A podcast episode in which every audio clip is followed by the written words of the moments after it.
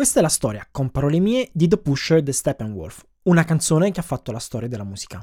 Hoyt Axton è un cantante country e scrisse la canzone dopo la morte di un amico per overdose. E quindi non sorprende che canti che gli spacciatori devono essere dannati da Dio, ma distingue i pusher di droghe pesanti come l'eroina che chiama mostri, a cui non interessa se vivi o muori, dai dealer di marijuana che vendono sogni dorati.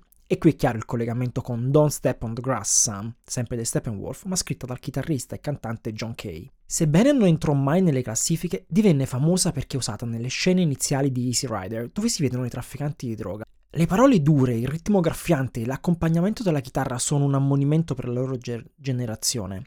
Altre versioni da ascoltare sono quella di Blind Melon e Nina Simone, che sembrano pezzi completamente diversi. Lo stesso Hoyt Axton rifece il pezzo da solista, ma era molto più country. Se sai perché inizia con il muggito di una mucca, dimmelo su comparolemie.it slash messaggi o scrivimelo a messaggi at comparolemie.it.